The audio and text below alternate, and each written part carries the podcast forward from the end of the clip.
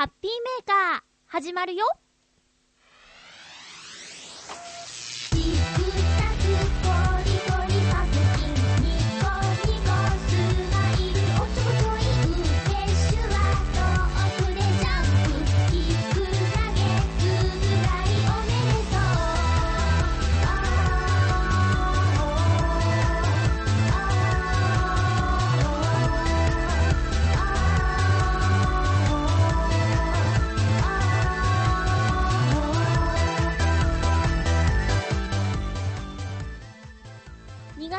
15日、まゆっちょのハッピーメーカー。この番組は、ハッピーな時間を一緒に過ごしましょうというコンセプトのもと、ちょあへよ .com のサポートでお届けしております。今日は、日曜日の間もなく5時、夕方5時という時間帯なんですけれども、えー、まゆっちょ、若干、喉が痛い。これはね、えー、土曜日、声のお仕事で結構使ったからなのか、もしかしたら風邪なのか、えー、風は嫌じゃのう。ということで、あのー、具合が悪いなら、今日じゃなくて別の日に取ればいいじゃないか、なんて思ってる方もいらっしゃるかもしれませんね。えー、ただですね、ちょっと月曜日、打ち合わせ、そしてお仕事などなど、割とね、こう見えて多忙、最近ね。えー、ということで、ちょっと、お聞き苦しい放送になってしまうかもしれませんが、1時間、今日もお付き合いください。トークテーマ、好きな香り、お便りたくさんいただいております。えー、そして、ふつおたにも、ツッコミにも、お便りいただいております。ツッコミのコーナーはないんですけどね。えー、皆さんは、元気ですか？ということで、改めてよろしくお願いします。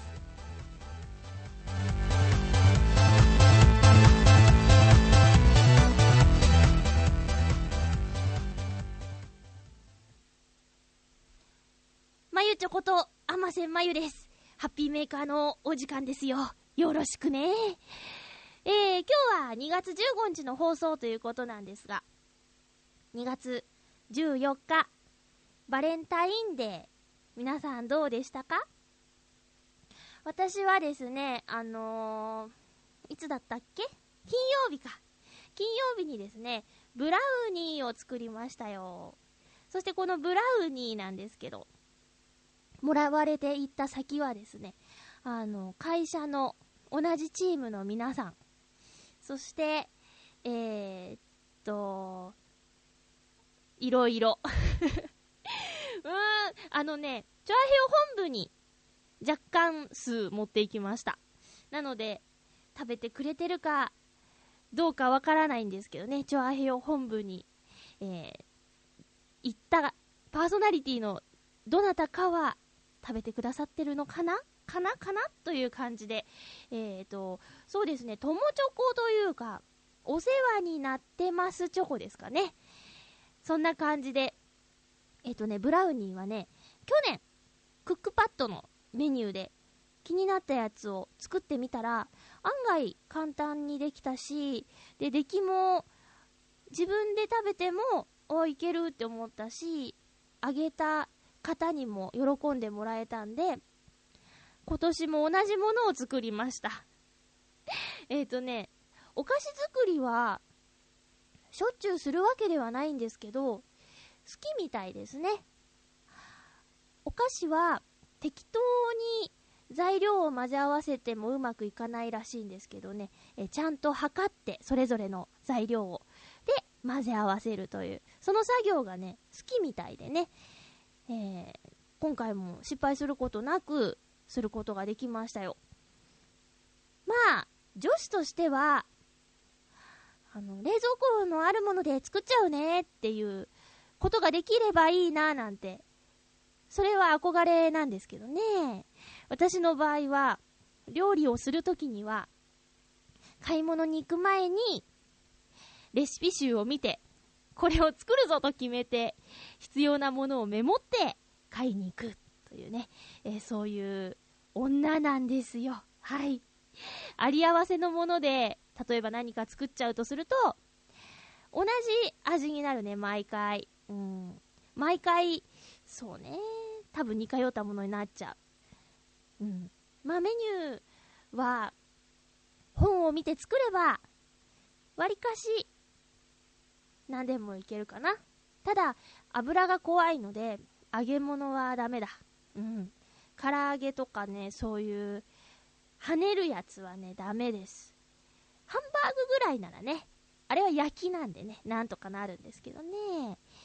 えー、ということで、私は、えー、バレンタインにはお世話になってますチョコを、そうですね、全部で20個ぐらい、プレゼントしましたよ。会社ではね、あの、休憩時間にみんなに渡したんですけど、あの、うまいじゃねえかって、おじちゃんとか言ってくれて、ちょっといい気分になりました。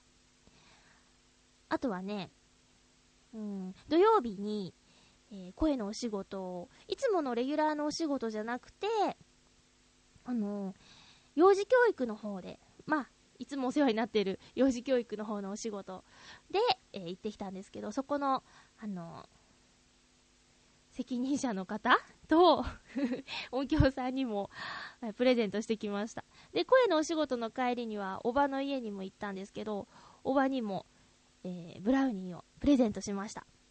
でね、あの、おばの家に行く途中、渋谷に立ち寄ったんですけどね、そこで、やっぱりバレンタインの特設売り場みたいなやつが出てるんですよ。いろんな有名店がバーって、えー、店を出してるんですけど、やっぱりね、自分用にちょっと、お高めの素敵チョコを買おうかなと思って、マイチョコってやつですね。あの、覗いてみたんですけど、とてもじゃないけど、品物が見えない。もう熱気ムンムン女子の勢いに押されて、弾き飛ばされて、諦めて帰ってきました。え、なので私は、自分で作ったブラウニーの切れ端をね、もりもり食べましたよ。うん。それでもう、まあ満足です。そんな、私のバレンタイン。まあ、ちょっとフライング気味にね。うん。でね、会社の皆さんにはね、あのー、別にバレンタインじゃないんですって言って渡しました。あのね、ちょっとお菓子作ったんでどうぞって言って渡しました。ねえ。なんかさ、義理チョコってすごく迷惑がられてるみたいね。世の中一般的には。なんか3月14日の変な風習があるからさ。だからなんか、あまり気を使わせないようにお菓子作ったんでって言ってあげました。そのね、金曜日になぜお菓子を作ったかっていうと、や、本当はもうちょっとね、あの、タイミング合わせてプレゼントできればよかったんですけど、え金曜日、あの、関東、浦安編、関東全域ですよね。日本的、全国的かな？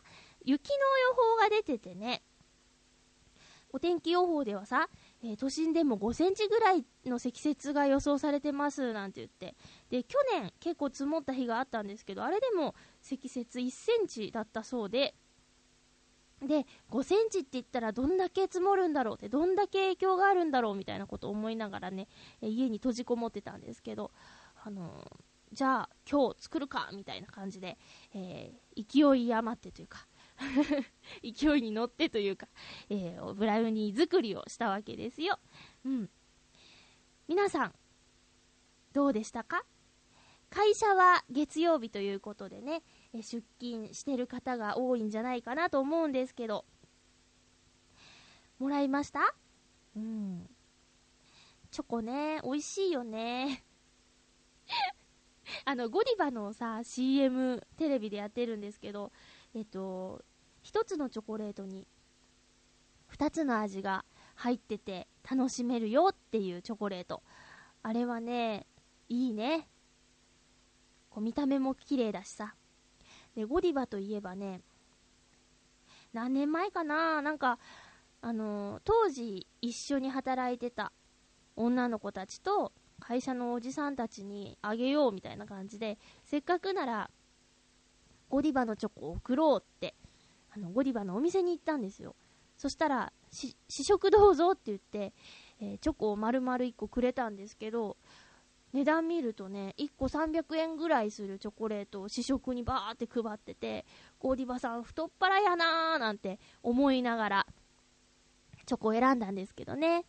でもね、その時悲しかったのはね、ゴディバの素晴らしさを知らない人にあげてもね、やっぱりちょっともったいないよね っていうこと。それは学びました。うん。あの、チエリスペシャルっていうさ、100%チョコレートカフェで買ったテレビの企画で作られたチョコレートなんですけど、これをね、私数枚買ってたんですよ。で、えー、最近何人かの人にまた配ったんですけど、配った人みんな、そのテレビ見てて、感動してくれて嬉しかったです。なんかやっぱりさ、このチョコレートがどんな風にして誕生したのかを知らない人にあげるよりも、知ってる人にもらって、もらった方がね、嬉しいですよね。ということで、そんなチョコレートの話でした。ごめん、やっぱり調子悪いね。あのー、喉がね、痛いんですよ。なんかね、あの、唾を飲み込むと痛い感覚わかる？風邪の引き始めがね、私こういう症状になるんですけど、ただね、昨日の声のお仕事で、ちょっと変に使っちゃったっていう自覚もあるんですよね。だから、今んとこどっちなのかよくわからないんですけど、とりあえず今ね、痛い。うんとね、何、何変な使い方したかっていうと、あの、歌のお仕事が2曲分あったんですよ。で、前もって楽譜とカラオケをいただいてたんですけど、そのカラオケで練習してたんですね。でも、現場行ったら、うんと、歌の他にね、ナレーションの原稿が10枚ちょっと追加されて まあ、初見は大丈夫なんだけど、うん。で、そのナレーションの原稿を読んだ後で、歌2曲ってことになってたんですけど、その、キーがね、ちょっと低くないみたいなことになって、出ない音じゃなかったんですけど、あの、いつもお世話になってる方なんで、私の、なんだろう、聞こえのいい高さっていうのを知ってるっていうかね、うん、で、その人が言うには、これあとね、4個ぐらい上げた方がいいね、みたいな。カラオケでさ、こう、シャープ、シャープ、シャープ、シャープってやっていくのの4個ずつぐらい上がったんですよ。そしたらさ、やっぱり音も変わるし、途端にちょっとね、ちょうど良かったやつが高めになっちゃって、それで、ちょっと疲れた。うん。ちょっと疲れちゃったんだな。それもある。うん。あとね、ちょっと疲れも確かにあった。かなうん。なので、うん、調子悪いんですよ。こんな番組の冒頭から調子悪いって今何回言ったんですかね。いや、いや、でもね、大丈夫。でか気持ちはね、楽しいから。ただ、飲み込むと痛いっていうだけなんでね。なんとかします。ただもうみんな本当に、うーん、聞きづらいかもしれないけど、頑張るからよろしくお願いします。嬉しい話をしとこうかえーとね、えーと、今日これ収録してるのがね、えー、日曜日なんですけど、14、13日か。2月13日の日曜日なんですけどね、えー、今日は昼の2時から、フットサルの試合、バルドラール浦安対ペスカドーラ町田の試合が行われていました。で、私は会場には行けなかったんですよ。ホームの試合だったんですけどね。で、結果だけお知らせしますと、浦安が6点、そして町田が1点ということで、6対1で浦安、バルドラール浦安が勝利したっていうね、気持ちがいいですね。6対1だって。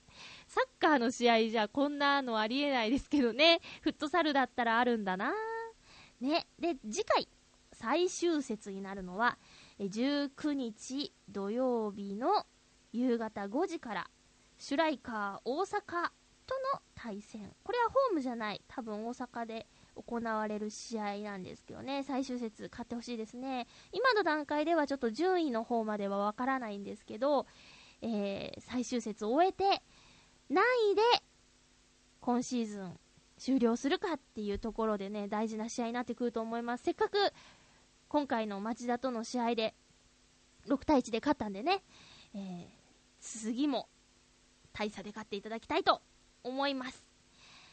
ハッピーメーカーはコーナーから参りましょうか。それでは行きましょう。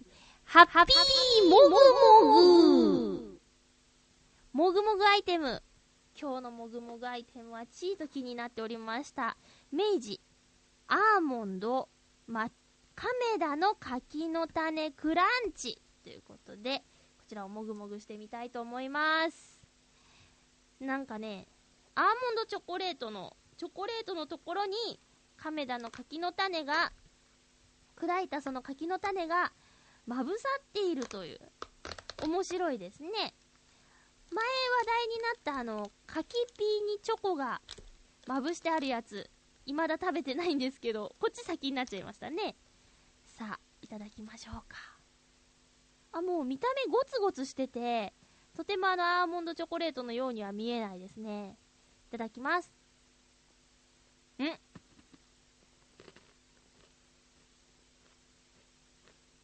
うん。もうね、口に入れた瞬間から、うん、柿の種の味の感じがきます。うん。不思議な感じがする。うん。チョコレートの甘さと、すごくバランスがいいですね。で、柿の種の中にもさ、ピーナッツが入ってるからね、ちょうどこのアーモンドと相性がいいのかもしれないですね。うん。美味しいです。ということで、明治柿の、亀田の柿の種クランチ、アーモンド、チョコレート、もぐもぐしました。さあ、ちょっと今日はね、あのー、曲を流していきましょうか。えっと、久しぶりにね、曲を流しましょう。えー、っとね、あ、じゃあ私のアルバムポムルズの中から1曲聴いていただきましょう。レインズメモリー。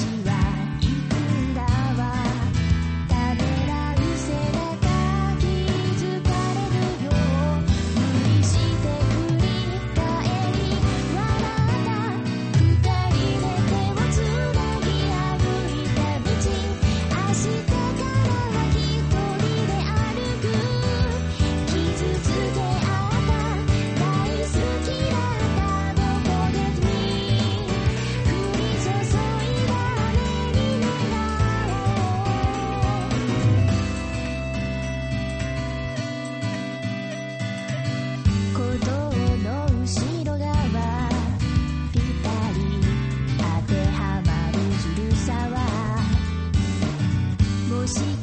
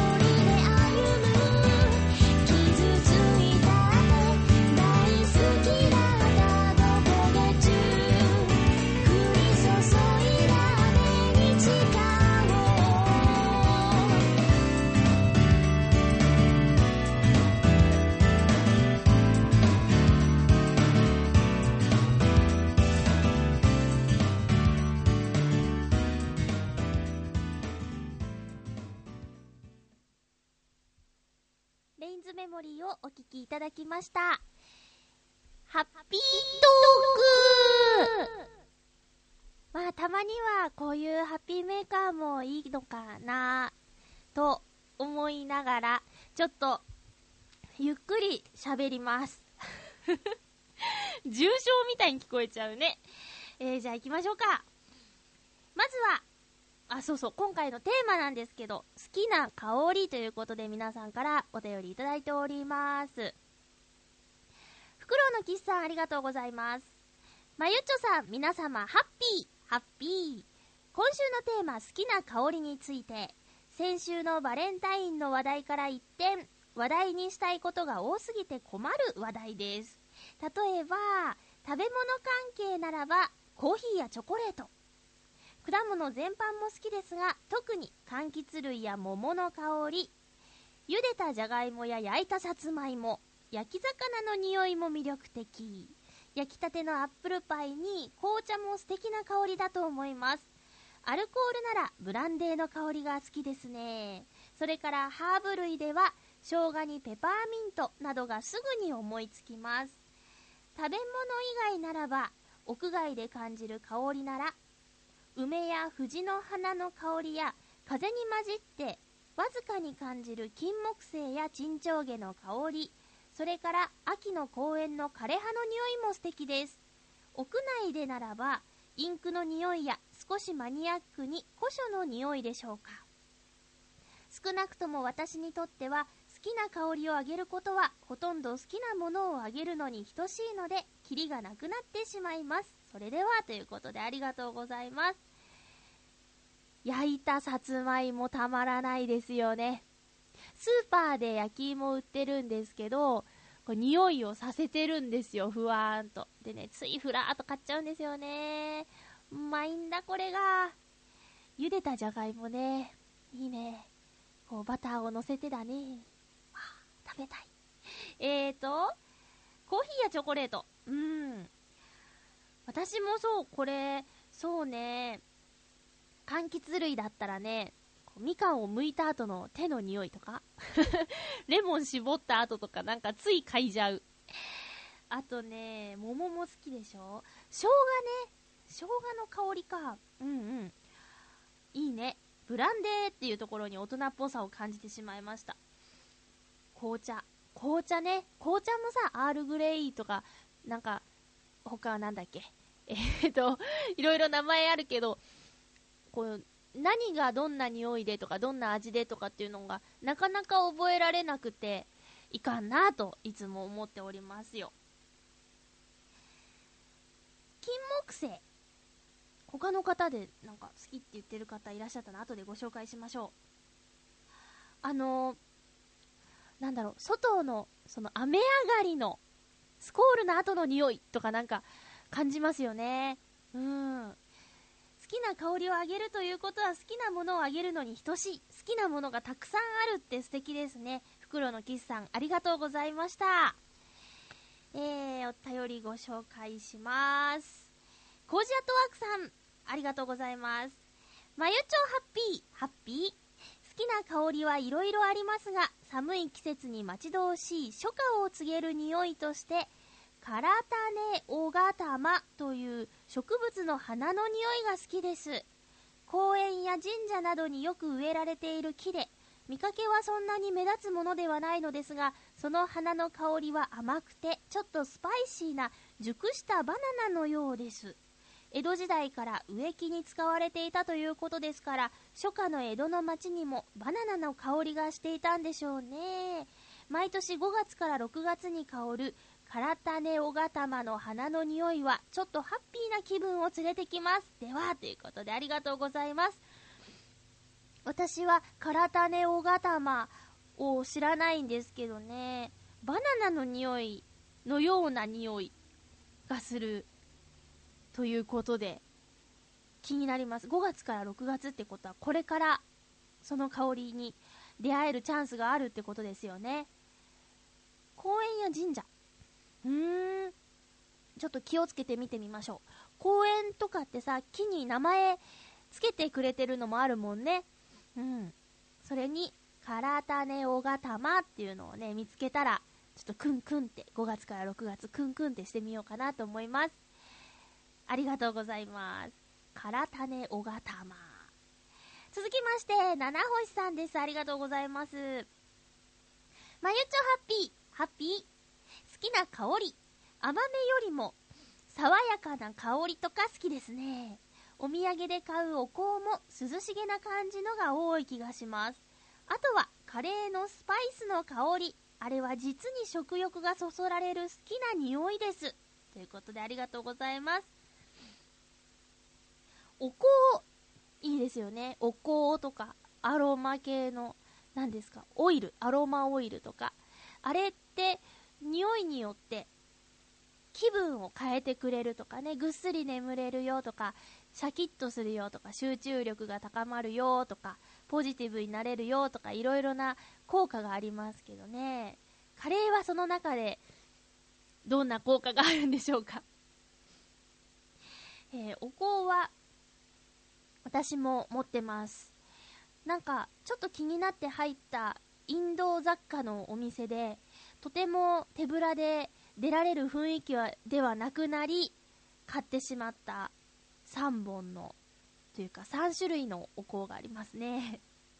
いつだったか、なんか、ペットボトルのお茶のおまけとして、お香がついてたことがあったりしますけどね。おまけ付きだとちょっと得した気分になりますね。うん。七星さんありがとうございます。そして、えクリボーさんありがとうございます。まゆっちょ、リスナーの皆々様、ハッピー、ハッピー。今週のテーマ、好きな香りということで、誰かからツイッターで教えてもらった金木犀の香りが好きです。金木犀という名前は前から知っていたんですが、どんな花が咲いて、どんな香りかは知りませんでした。そんなある日、街中を自転車で走っていたら、どこからともなく甘い香りがして、それが金木犀でした。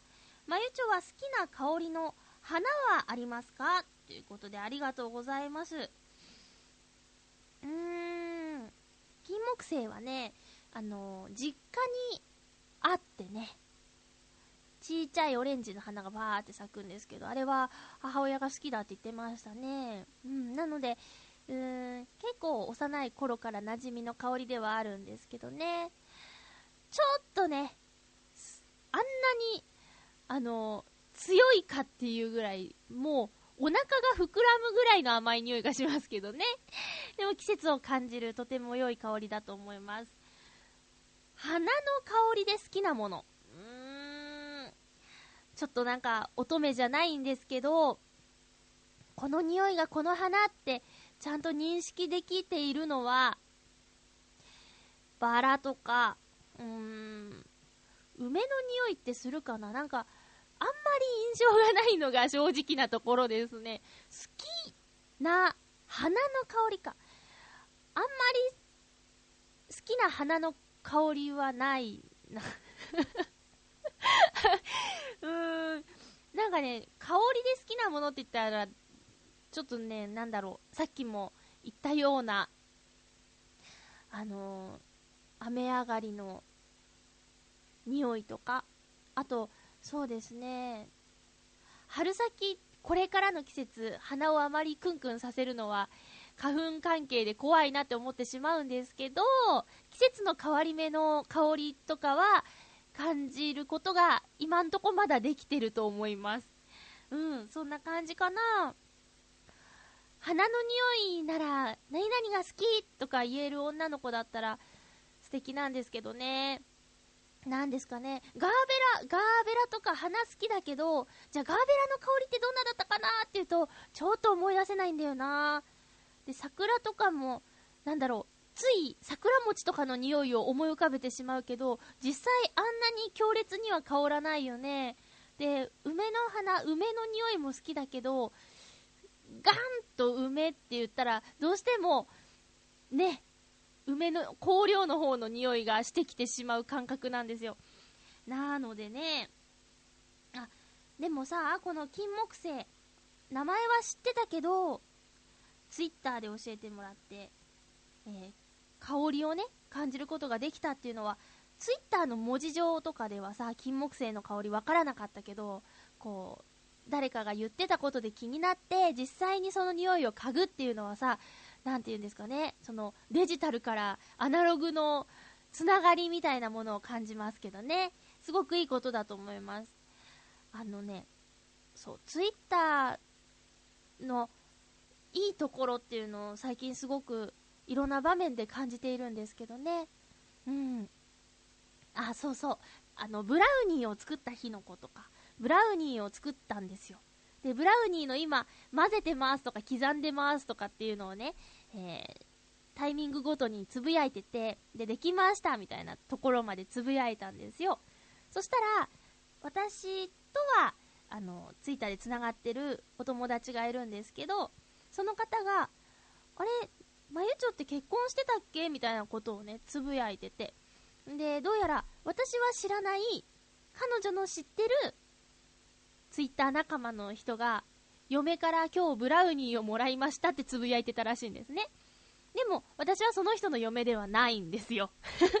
だけど、そのことが縁で、私とその嫁からブラウニーをもらった男性は、ツイッター仲間になれたよっていうね、えー、面白いなと思って、そういうのありますよね。で、きっとその方も浦安の方なので、いつかどこかで会えるかもしれないですよね。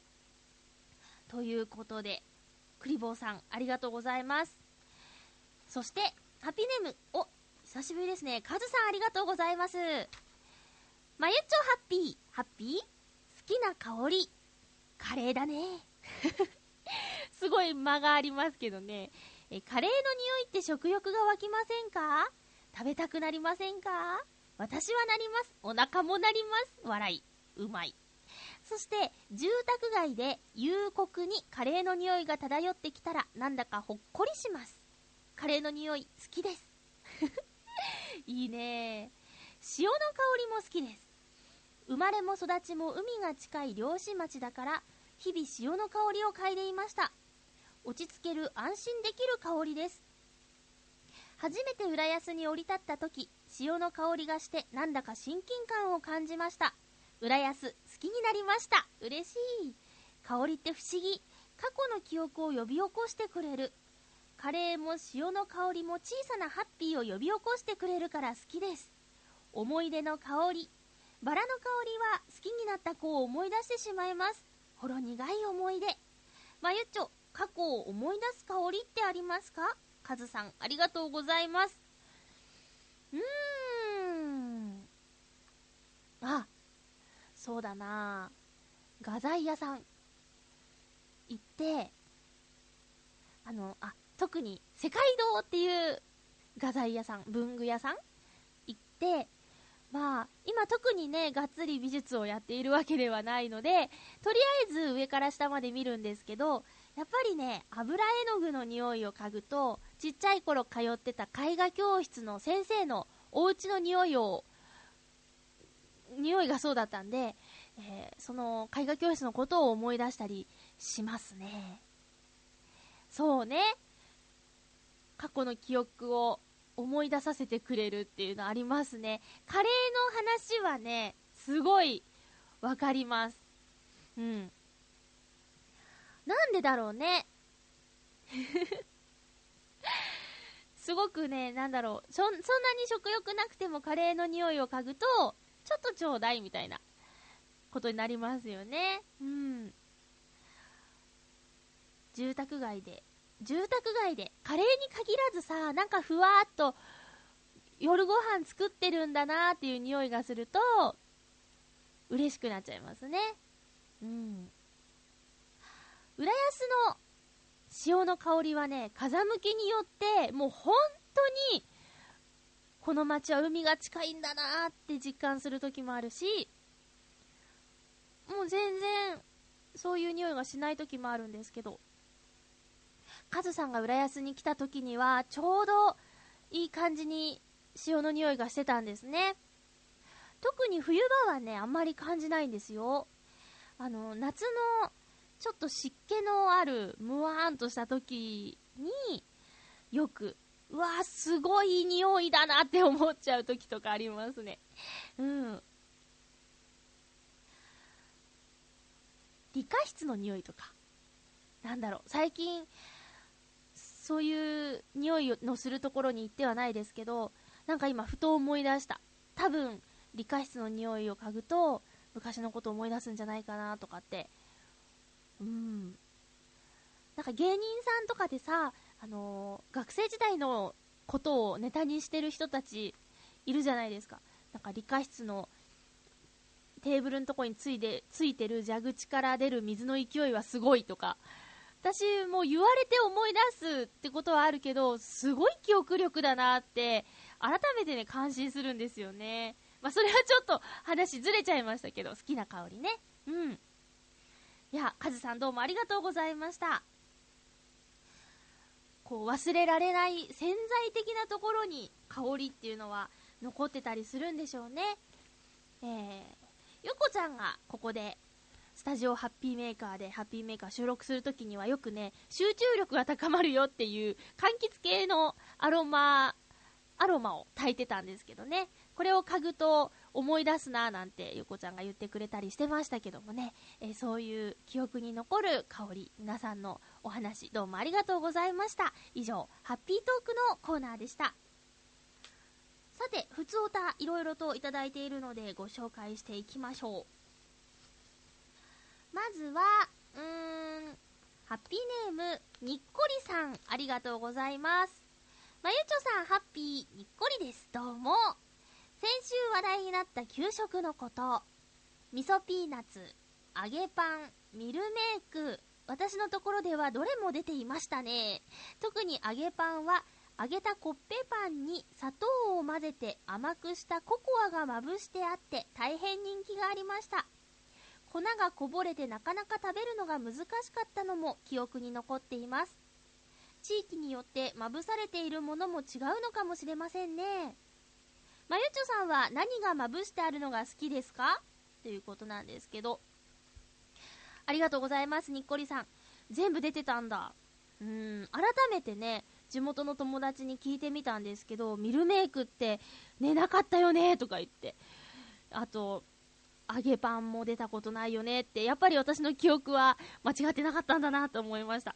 そうなんですよ。揚げパンが給食に出たことがないので、私が食べたことがある揚げパンっていうと、移動販売車で揚げパン屋さんが来てた時に食べたやつはね、うーん、シナモンシュガーがまぶしてあるやつ。あれは食べましたけど、すごく美味しかったです。それぐらいかなココアのもありましたよ。うん。もう食べるの難しいね。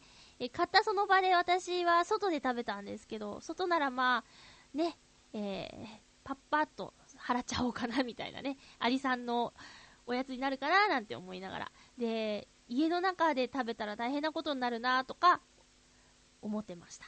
うん。給食の後も大変そうですね。で私がその移動販売車で買った時にはほかほかだったんですけど、給食だとそうもいかないですよね。うん。あとね、そう、味噌ピーナッツのこともね、職場でみんなに聞いてみましたよ。そしたら、え、知らないのっていうリアクションとか、あと千葉に住んでても知らない人もいるんですよね。なんか、八街が名産地だからどうのこうのとか言ってたけど、よく話理解できなかったうん、まあ、だけど千葉に住んでるからって、全部の学校で出てたわけじゃないっていう、まゆっちょリサーチの結果が出ましたよ。うん。あとはね、東京の学校で育ってても、知ってるって。給食には出てないけど、食卓に出たことがあるとかっていう人もいました。味噌ピーナッツ。ねえ。結構ね、ほんといろんな人に聞いたんですよ。で、なんだろう。なんでそんなこと急に言い出したの？なんてこと聞かれながら、いたじらで話題になってたからって言ったら全然話通じなかったですけどね。まあ、宣伝しときましたけどもね。はい。にっこりさんどうもありがとうございました。シナモンシュガーのやつがまた食べたいです。続きましては、うーん、紫のオーガさん、ありがとうございます。まゆちょハッピー、ハッピー？期待通り、突っ込むよ、笑い。期待通り？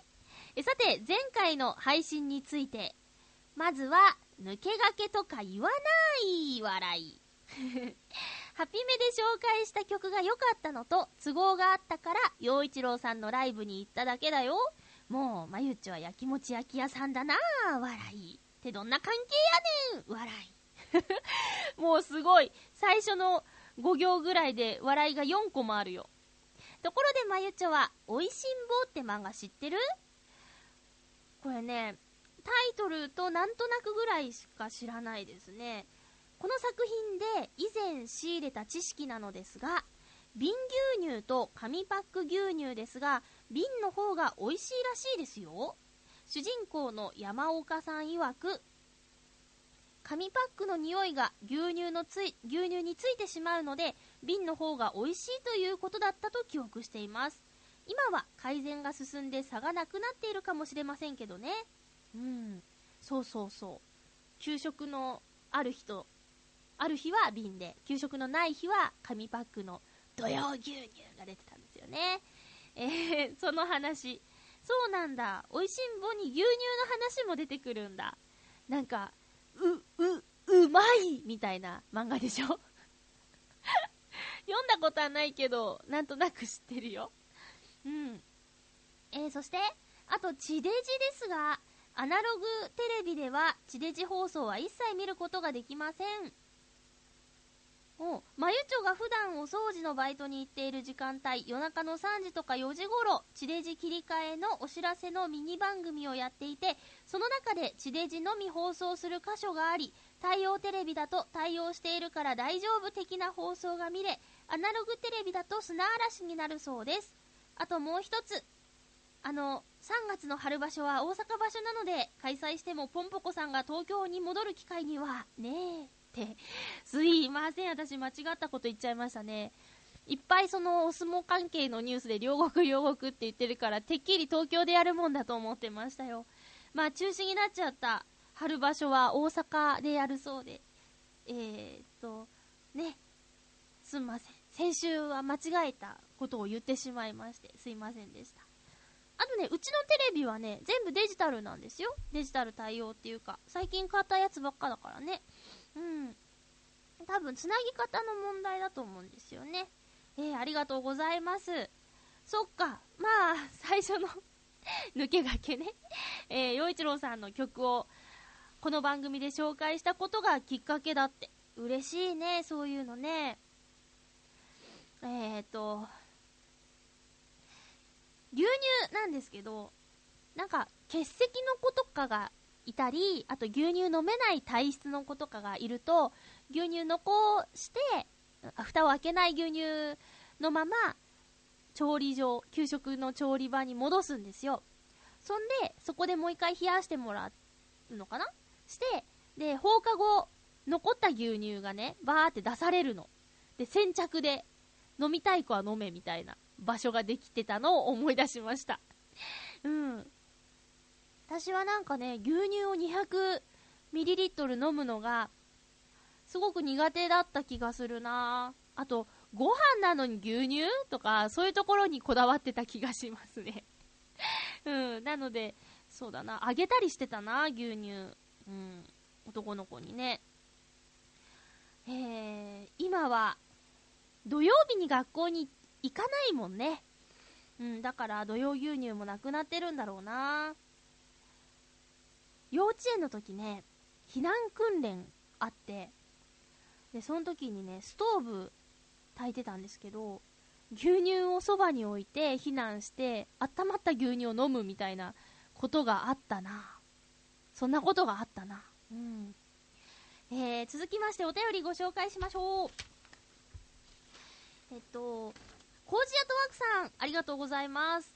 まゆちょハッピー、ハッピー先週末、関東は結構な雪でしたね。積もりはしなかったものの、夜はかなり冷え込みました。吹きさらしの川辺に住む外猫たちも寒さに耐えていたはずです。そこで猫たちに何か温まるものはないかと考えて思いついたのが、猫缶と猫ミルク。そのままでは冷たいので、家で湯煎して保温バッグに入れて、外猫のねぐらへ温めた食べ物なんか持って行ったことないし、ボランティアの人が食べさせているのを見たこともありません。果たしてうまくいくのでしょうか？それとも失敗した食べ物は私たちスタッフが美味しくいただくことになるのでしょうか？猫缶とか？結果は湯気の立つ缶詰とミルク大好評でした。外周辺の外猫が寄ってたかってあっという間に全部ペロリ。その後はみんな揃ってゴロゴロです。こんなに好評なら時々持っていこうと思います。しかし安い食べ物にちょっとの手間をかけただけなのにこんなに喜んでもらえるなんて本当にハッピーです。ではということで。え今回のように外猫にたくさんのご飯をあげる際には事前にボランティアに相談をしています。ということでちゃんとしてますね。ねえ。コージアットワークさんありがとうございます。猫ちゃんたちも喜んだんじゃないですかね。あったかいものなんてなかなか食べられないでしょう。贅沢になっちゃわないかってちょっと心配ですけどね。まあ大丈夫か。ボランティアさんのおかげで外に住む猫ちゃんたちは暮らしてるんですね。いやいやありがとうございます。金曜日雪が降るかもって言ってたけど結局一晩中雨っていうことであのあまり雪に馴染みがない私はちょっと期待をしてしまっていたんですよ。うん。まあなんだろう。3連休世の中3連休だったでしょ？私は関係ないですけどね、まあ、関係ない人はいっぱいいると思うんですけど。だからさ、普通に勤務する人も、そんな、ね、交通がどうのこうの大変っていう人も少ないかなと思って。なんて言ったらいいんだろう。まあ、とりあえず学生さんは休みだし、朝の勤務時間帯がどうのこうのって、まあね、休日出勤の人もいるけども、だかちょっと雪景色を見たいなと思ってたんですけど、全然ダメで、あの、雨でしたね、一晩中。ただ、すごく寒かった。あとは、降ってたけど、積もらなかったっていう感じですかね。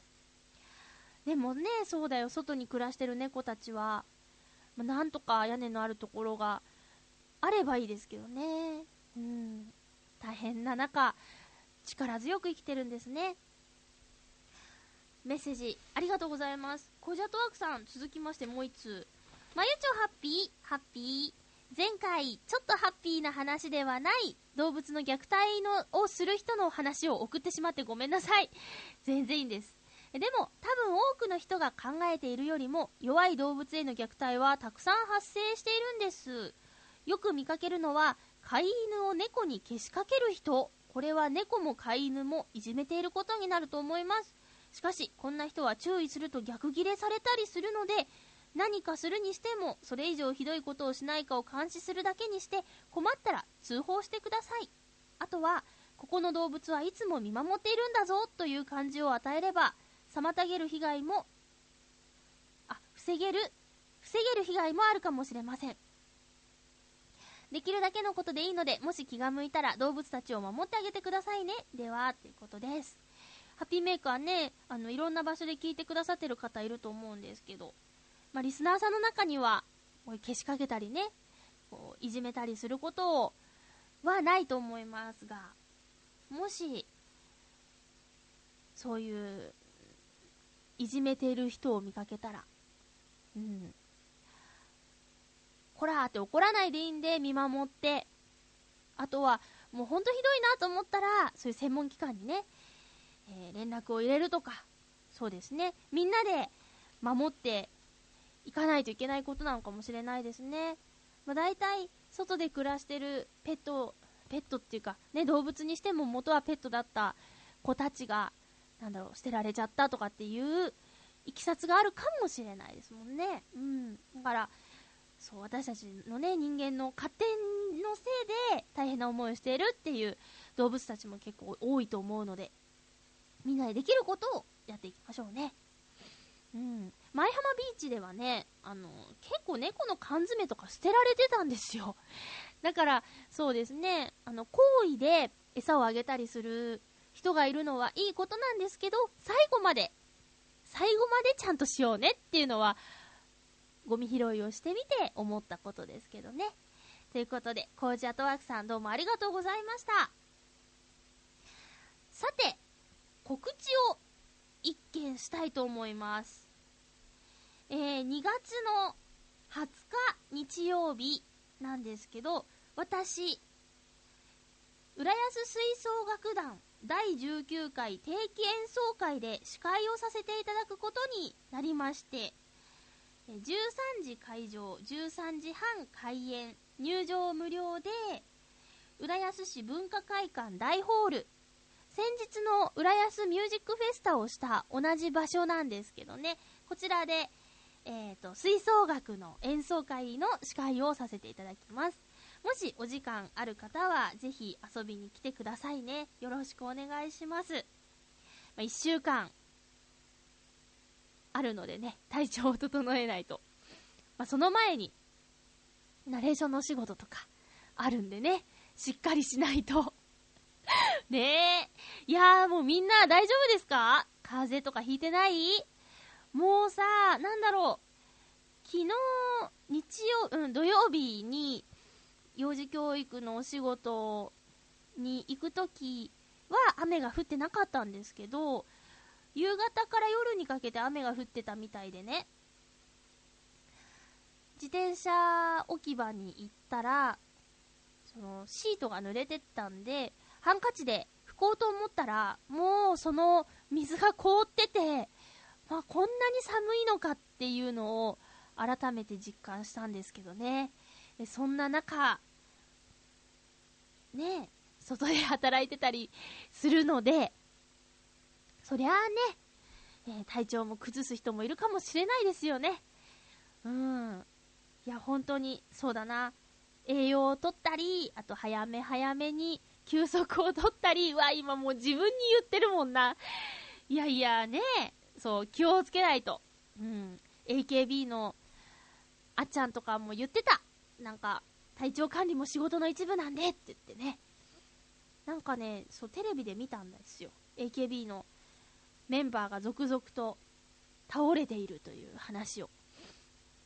で、誰かは風邪で倒れて、誰かは急性胃炎で倒れて、で、誰かは食当たりで倒れてってね、報道されてたの。名前も言ってたけど、なんか、もうちょっとね、なんか食当たりってって思って。そうだったとしてもさ、アイドルなんだし別の言い方してあげればいいのにね。で、余計なことを思ってしまいました。うん。まあ、大変ですよね。テレビ出てる人とか大変ですよね。だって代わり聞かないんだもんね。まあ、テレビに限らず、代わりの効かないお仕事をしている人はいっぱいいると思うんで、本当に体が資本なんで、はい 私、はいね本当に本当に気をつけましょうね。まだしばらく寒さは続くんじゃないかなって思うんで、この厳しい冬をね、乗り越えていきましょう。テレビでやってましたよ。日本一寒い場所。どこだっけ？なんかね、北海道のね、えっとね、地図で言えば、真ん中の右側。街の名前を忘れてしまったんですけど、あの、マイナス18度とか、ねえ、すんごい寒いんだって。まあ、寒い場所は寒いなりの家の作りとかね、あとは、なんだい？石油手当とか、あ、石油、灯油手当とか？なんか、いろいろね、寒いからこその、なんだろう、生き方があるみたいな宣伝をしていましたけどね。うん。私は、えっ、ー、と、最近は、そうだなこの、バーゲンで買った 高電子ファイバーのダウンを着ているので、結構外では元気です。うん。外ではね、それなりに守られてますね。うん。ただ、あとはもう本当に、今この私の体を蝕んでいる。これね、喉の疲労じゃないな。風邪ですね。ちょっと鼻が詰まってきましたもん。1時間喋ってて。えー この風をぶっ飛ばさなきゃいけないと思います。あ、そうそうそうそう。あのー、皆さん見ましたか？えフジテレビで放送されたモノマネ紅白歌合戦。えひな壇の方にですね、えっ、ー、と、石川不良くんが座ってましたね。チョアヘヨで番組をやってる石川不良さんがね、テレビ出てましたよ。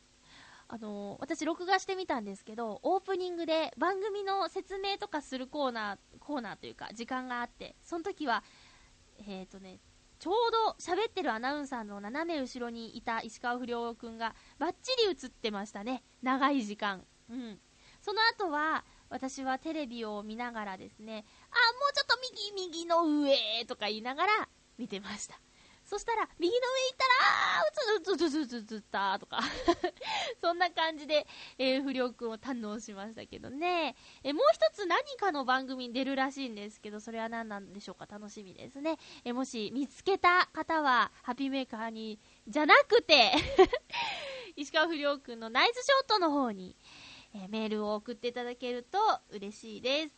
ということで、お送りしてきました、ハッピーメーカー、そろそろお別れのお時間です。今日は本当に、なんか、なんだろうな、私もシャキッとしないし、話し方もゆっくりだし、ちょっとね、この時間まで最後まで聞いてくれた方が何人いらっしゃるのか、とても不安なんですけれども、えー、それでも最後まで聞いてくださった皆さん、本当にどうもありがとうございます。